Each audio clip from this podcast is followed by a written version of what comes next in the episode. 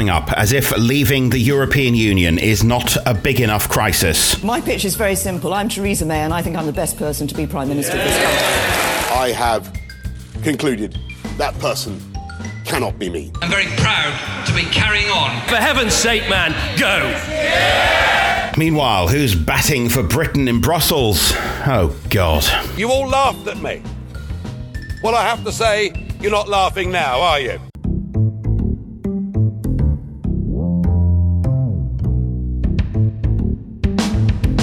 Hello, I'm Paul Osborne here at Crisis Central. We've relocated due to the never ending sense of permanent crisis that has enveloped the UK. You might think that Britain's exit from the European Union would be, on balance, enough for our politicians to think about, but apparently it isn't. We will get on to the slow motion train crash that is the Labour Party in a few moments, but we'll start with the Conservatives. After all, it is their new leader who will have to guide us out of this nightmarish forest. And that's going to be Boris Johnson, isn't it? Having consulted colleagues and in view of the circumstances in Parliament, I have concluded that person cannot be me.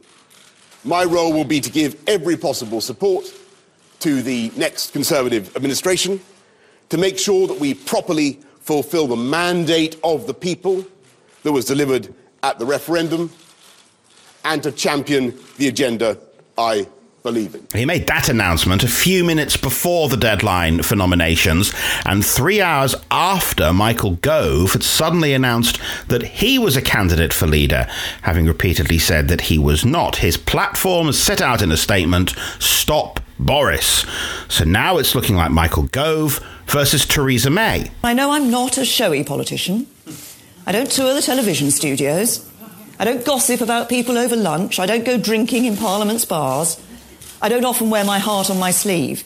I just get on with the job in front of me. Well, I can welcome uh, Robert Meakin to the crisis bunker. Robert, the whole thing of the last four months has been Boris Johnson's career, Boris Johnson's push to be Prime Minister, coming out for leave when lots of people don't think he believed it, opposing David Cameron in public for four months was all about this moment, and then he backs down. It's an incredible sequence of events that no one, no one saw. This Johnson Gove axis. Gove was going to play such an integral role in Boris's arrival in Downing Street. Which, to be fair, he did. Which, which of course, he did. And then we learn that Gove has pulled out. Not only that, he has said that Boris is unfit to be the next leader of this country. A staggering sequence of events. And when you also consider that Michael Gove has repeatedly, repeatedly said for such a long time that he had no interest whatsoever in being leader, it's fair to say it's blindsided everyone. No one probably would have had Michael Gove down as the silent assassin. He would have had plenty of opportunities to form his conclusion that Boris Johnson was not a fit or suitable leader. After all, he spent the last four months campaigning with him, and he didn't seem to demonstrate during those four months some kind of sense this man I'm standing next to is a dreadful liability. Not at all. Boris was all, always seen as the one who was a bit of the shyster in the mix, let's be frank. You know, he was the one everyone suspected of doing this for sort of career promotion. Rather with Gove, Gove always was able to present it as a, a, very principled, rather tortured stand he'd had to take against his friends, David Cameron and George Osborne. And that it seemed to ring true, let's be honest, certainly compared to Boris, who looked a lot more opportunistic. Now we have this remarkable turnaround of events where Gove goes through all that is involved in seeing off David Cameron as Prime Minister essentially after last week's referendum result, and then turns the knife on his own partner, Boris Johnson. Now, someone tweeted me earlier to say that what Boris has done is a bit like applying for a job, perfecting your CV, doing a, an amazing interview, and then when they offer it to you, saying, nah, I don't want it. To which I replied, it's actually a bit like trashing the entire town in the process of seeking the job of rebuilding it, turning it down, and walking away from the wreckage with your hands in your pocket pockets whistling. Except that when I say town, I mean the entire bloody country. You can certainly level it at Boris in recent days that, yes, after that dramatic victory in the early hours of last Friday, when it comes to the detail and Boris is, you know, is called and say, okay, what does this mean for the country? He couldn't give a straight answer. He immediately gave the impression, fairly or unfairly, of starting to fudge things, of trying to sort of water down everything he was saying only hours before. For someone who's such a populist figure, he's occupied very, very difficult territory over these last few days. He's been seen as the person that A, brought down the Prime Minister, and B, didn't have a plan afterwards. Now, there's certainly no doubt that Michael Gove has demonstrated that he has the ruthlessness necessary for a career at the top table of politics. And his wife, uh, normally writing columns in the Daily Mail, seems to have become a bit of a Lady Macbeth figure. That email that was accidentally sent to the wrong person, implying he couldn't get the guarantees that he wanted from Boris Johnson, and also suggesting that Boris couldn't win the support of Rupert Murdoch and the editor of the Mail, Paul Dacre. Now, remember, everybody, we're all equal. It's just that if you own a newspaper, they are more equal. Now, that could count against Gove, not necessarily in the Conservative Party, but as a party leader seeking public support, if he appears to be in the pockets of Murdoch and Dacre. Yeah, we knew obviously that these newspaper proprietors were were for Brexit. They made that, that quite clear. I still think when it does come to these uh, these particularly something like a conservative leadership contest, I think the support of News International, of the Mail, or the lack of, of support does still play a, um, an important role. I think they'll be very, very conscious of that. So again, that that could well have been part of the calculation on Gove's part. Himself a newspaper man. Boris himself also, of course, a newspaper man. Well, let's move on to Theresa May, Home Secretary for six years and now wants to be Prime Minister. Under my leadership, the motives of the Conservative Party will never be in any doubt. Now, now Theresa May has never had the persona of being the warmest politician. And is that going to be a problem for her? Because we've talked in the past about the difficulty making the leap from Chancellor to Prime Minister. You don't need to like the Chancellor, but on some level, you need to have some sort of personal liking for the for the Prime Minister. And, and, and she might have a similar problem with that. Yeah, and my, my theory, I have to say, is it, it could play to her advantage. We have got this utter, utter mayhem presently. We've had this very heightened referendum campaign, this surprising result of last week, and all all the drama and chaos that's unfolded out of that. We now have this civil war raging through the Conservative Party Game of Thrones style. Amid all this, Theresa May looks like a fairly strong, senior, matriarchal, boring politician. And maybe at the end of all this, that's exactly where the appetite will be. It's almost like after a war, you know, that you don't want the colourful figure in charge. You want a far more straight, sensible bat who isn't going to give you any unpleasant surprises, whether you always agree with her or not. Let's quickly talk about what, uh, in horse racing terms, we'd describe as the chasing pack. Liam Fox continues to believe that he is destined for greatness, and in a way, it is admirable that uh, the fact that almost nobody seems to agree with him does absolutely nothing to put him off. Never, ever underestimate the ego the inflated ego stroked self importance of politicians we think would have absolutely no chance of ever being you know, rising to the top. So many of them. I, I remember one um, Labour MP once said to me, the vast majority of us in here, in here feel like we've been under promoted. So many of them feel that they are leadership material. You'd be alarmed to think to realise how many. And I have to say that Liam Fox comes under that category. He would strike everyone as essentially, I would say, a middle ranking you know, cabinet minister at best. I assume that Stephen Crabb is running, or Stephen Who He Crabb perhaps, is running uh, because he just wants whoever does win to give him some sort of promotion. And I assume Andrea Leadsom is just trying to cash in on the exposure that she's had during the referendum campaign by similarly seeking a, a better job. So MPs start voting next week to whittle this list down from five to two. It could happen very quickly because although only one at a time is knocked out, if if the votes of those three are so sort of pitifully low compared to Theresa May and Michael Gove, they may just voluntarily drop out, and then it goes to the Tory members to make the final decision. So they are the ones, the Conservative Party membership, who decide not just who the leader of the Tory party will be, who the Prime Minister will be, who will negotiate the terms of our exit from the EU on behalf of the whole country. Now, I appreciate those are the rules, but I don't necessarily think grassroots Tory activists are the people in whom I would immediately choose to place such an important decision. Whatever you think of David Cameron, here's a Prime Minister who won a general election last year, narrowly won it by 11 seats, but he, he won it outright.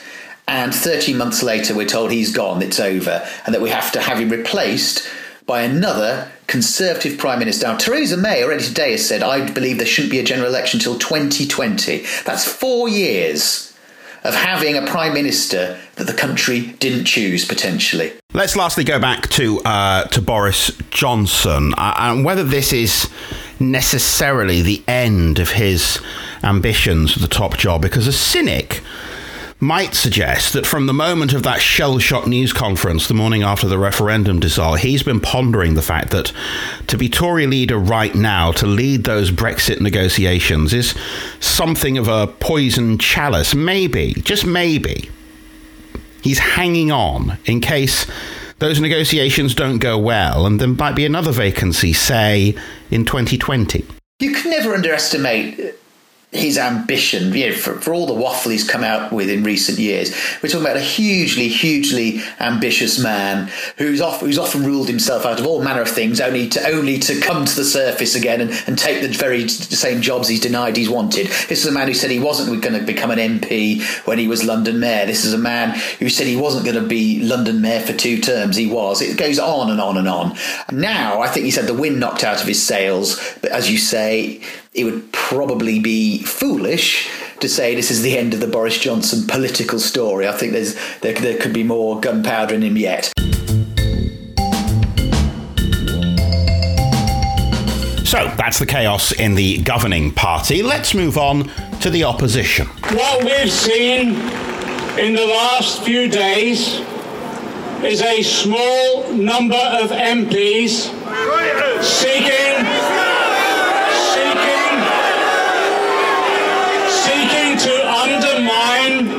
the democratic decisions of the Labour Party members and the Labour and trade union movement. Our country is divided. And the country will thank neither the benches in front of me nor those behind for indulging in internal factioning manoeuvring at this time.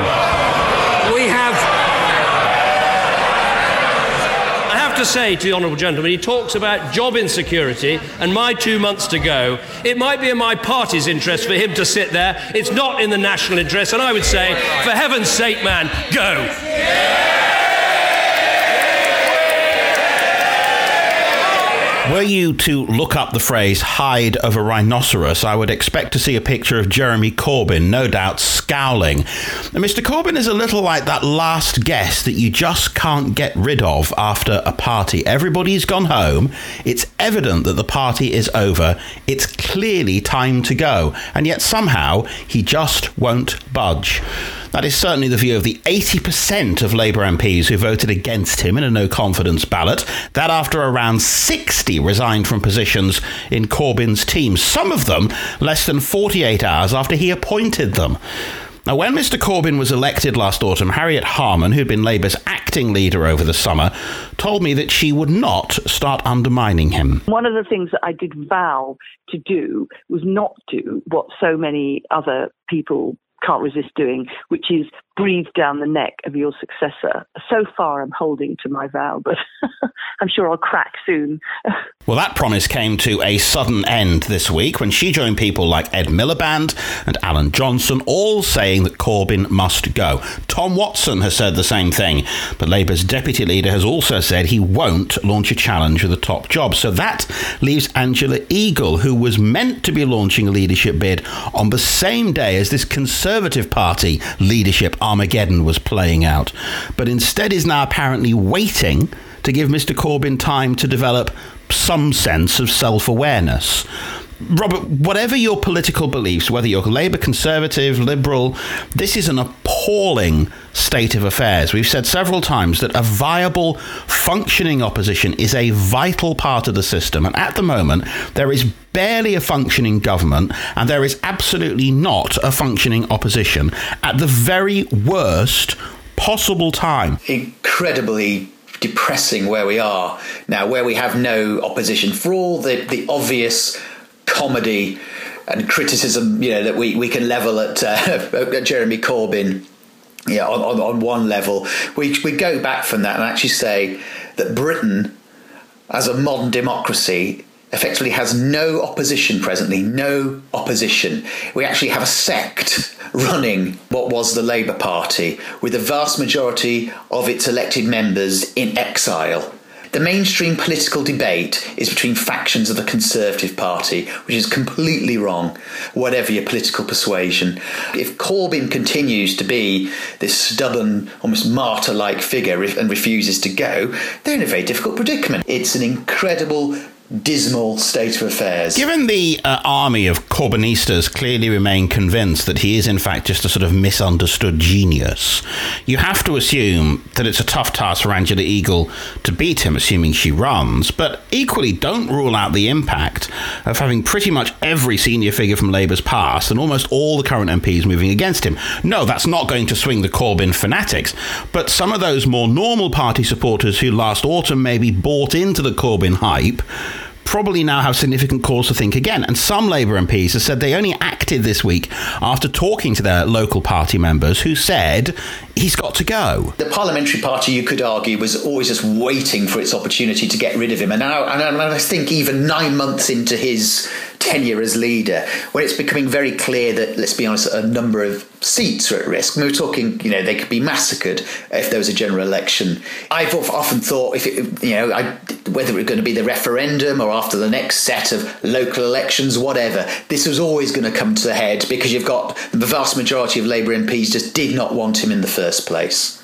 Now, I mean no disrespect to Angela Eagle but she is perhaps not who many activists were hoping to see challenge Corbyn. I mean, Hilary Benn, after he was sacked last weekend, would have been an obvious choice, but he doesn't want it. Tom Watson doesn't want it. Andy Burnham has stayed curiously silent through the entire process. One um, former advisor to Tony Blair told me earlier this week that he wanted to see David Miliband get on a plane and come and rescue them. This was, he said, his big chance to be a significant global figure, but that that's just a fantasy, isn't it? The ship has sailed. I think with David Miliband, you know, certainly for now, I don't, I don't see him riding. But I know, I know it's a real fantasy. of The moderate wing of the Labour Party you can't get over the fact he, he lost in 2010. Uh, but no, I, I, just don't. Right, right now, I think that would be a red rag to a bull, and I just don't think he would command the support. Actually, I mean, the, the Labour Party is in the most you know, bizarre uh, state of affairs. This incestuous battle that's going on. You see Angela Eagle come forward, who I think is an extremely sort of likable entertaining, tough politician.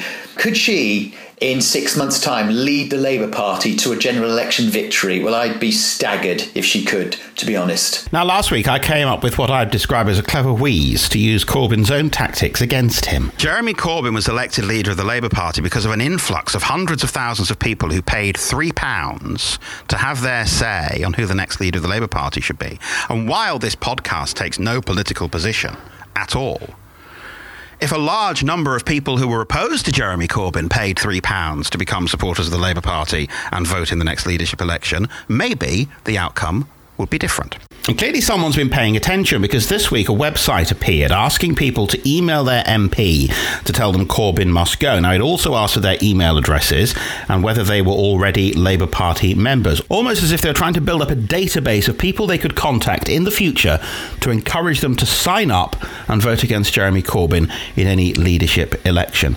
If he is re elected, there are 172 MPs, the overwhelming majority of Labour's parliamentary strength, who have explicitly said they cannot and will not work with him. This could be the beginning of the end of the Labour Party.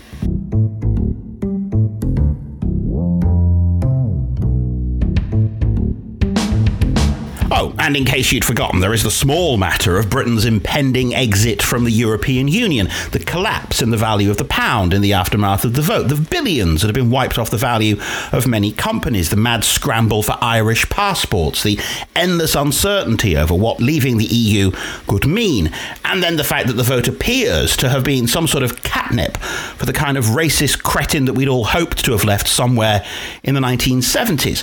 Robert, one of my favourite films, and I'm going somewhere with this, is Network, which is this 1970s movie in which a TV newsreader goes mad and becomes this kind of ranting prophet of the airwaves. And in one of his outbursts, he repeatedly shouts at his studio audience, We're in a lot of trouble!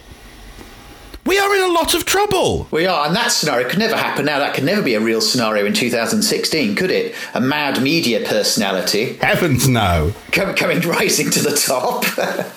and while we're in endless chaos with almost hourly videos emerging of racist incidents up and down the country, this guy has taken the vote as a signal to continue insulting as many Europeans as he can find. Isn't it funny? You know, when I came here 17 years ago and I said that I wanted to lead a campaign to get Britain to leave the European Union, you all laughed at me. Well, I have to say, you're not laughing now, are you? And the reason you're so upset, the reason you're so angry, has been perfectly clear from all the angry exchanges this morning. You, as a political project, are in denial. Seeing him appear this week, uh, I, it, it, was it was very reminiscent to me of an Alan Partridge type character. That needless to say, I had the last laugh uh, catchphrase of his. It was yes, I think I think to put it very politely, we looked a very. Uh, eccentric nation in the eyes of Europe when we had Nigel Farage standing up to represent us. It was the most graceless, whether you're a Remainer or a Leave campaigner, it was the most graceless victory speech you could imagine. Now, look, no one is suggesting that these 17.5 million people who voted to leave the EU did so from a position of racism, but there is no denying that vote has enabled a great deal of racism in the last week. It has empowered people who do hold racist views. And it's demonstrated there are still, and I apologize for the language, a lot of assholes in this country. And honestly, I would rather have had a chance to vote to get rid of them. Yeah, I know we touched on this uh, last week as well. What, what the vote did prove is that, you know, while, while you know, for argument's sake, the people in the media community like us, we all we all meet people and debate and all the rest of it, but it's still a, probably a rather enclosed sort of community, largely a fairly moderate group of people to the moderate left, to the moderate right, whatever. The that you know, there's there's another huge section of the population that felt hugely disenfranchised, who have you know who who speak, shall we say, about issues like race and immigration in a very different way that we find hugely offensive and uncomfortable. But have we had a proper grasp of this? Yeah, how, how far this really goes? I'd argue we probably haven't. And it's a wake up call for us to understand this, however unpleasant and nasty this section of England may be, it's a very real section of England. So the referendum has triggered the biggest political and economic crisis in Britain in decades, possibly since the Second World War, a global economic panic, arguments between friends and within families, and racism on the streets. Well done, everybody. Well done. And that's the cheerful note on which we will end this week's podcast. Assuming the whole country hasn't burnt to the ground, we'll return soon. We'll be keen to hear your views about the continuing chaos via Twitter at Paul Osborne. For now, though, thanks very much for listening and goodbye.